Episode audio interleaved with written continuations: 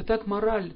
Это, э, это, что такое мораль? Как Элочка сказала, не нужно мне читать мораль. Мораль сейчас не в моде. Но именно моральные принципы дают человеку процветание. Мораль – это законодательная сила Вселенной. Если бы Солнце не имело силу добра, мы бы сейчас не получили солнечного света и радости, которые исходят от нее. Что такое радость от Солнца? Солнышко выходит, нам хочется жить. Солнца нет, жить не хочется. Заметили? Вот эту силу добра дает нам Солнце. Итак, сила природы заставит нас ответить за всю ложь и за всю зло, которое мы совершили. Во всех спорах люди ищут что? Правду. Они ищут правду и справедливости. И когда мы не находим этой правды и справедливости, то мы испытываем страдания. Заметьте, заметьте, когда несправедливо относятся, вы не можете ничего сделать. Возникает тяжелейшее чувство отчаяния. Это возникает из-за контакта с вот этой вот нечистой энергией, с этой демонической силой. Демонические силы, они всегда приводят к разочарованию. Человек без доброты не может сказать правды. Почему? Потому что он, он не интересуется благом окружающего мира. Вся его жизнь направлена на него. Он сам не хочет знать правду, потому что он контактирует со силой злобы. И нужно понять одну вещь. Мы не можем висеть между. На двух конях сразу ехать невозможно.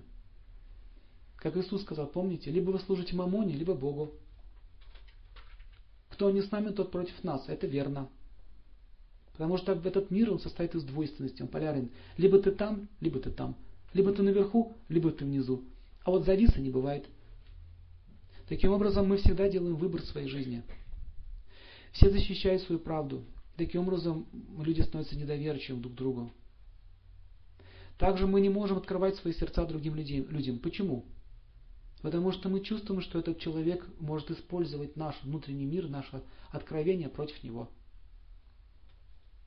Это может даже происходить в семье. А им есть что сказать друг другу, но они боятся. Боятся, что меня, не, меня осудят, а можно еще это использовать против вас. У вас у всех в жизни были такие истории, когда вы открывались от чистого сердца, особенно по молодости, по наивности. Почему в молодости нам столько ошибок наделали? Потому что опыта не было. Мы действуем больше как душа. Мы хотим со всеми делиться с нашим счастьем. Допустим, кто-то купил машину. Для него это радость. Действительно радость.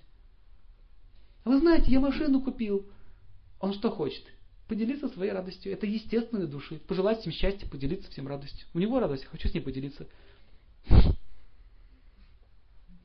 Ну и что у тебя за машина? Жигули. Хм. Отстой. Или прочие слова. И как началось, как началось, и вдруг у всех кислые мимо. Ну, так, плохо встало вдруг. Плохо-плохо так всем. И ты уже думаешь, вот, сказал.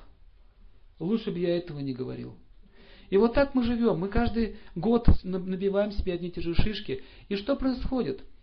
Э, к, пожилому возрасту, когда опыта, вот этой вот контакта с этой злой силой очень много, мы э, приходим к старости и возникает разочарование. Люди говорят уже, никому не открывайся, никому не доверяй, прячь, молчи, звонок в дверь. Кто там? Это мы, там, какие-то распространители. Пошли вон. Посмотрите, да, что происходит? Почему, что с ним произошло? Замкнулся человек, закрылся, все, потому что в своей жизни он не видел добра.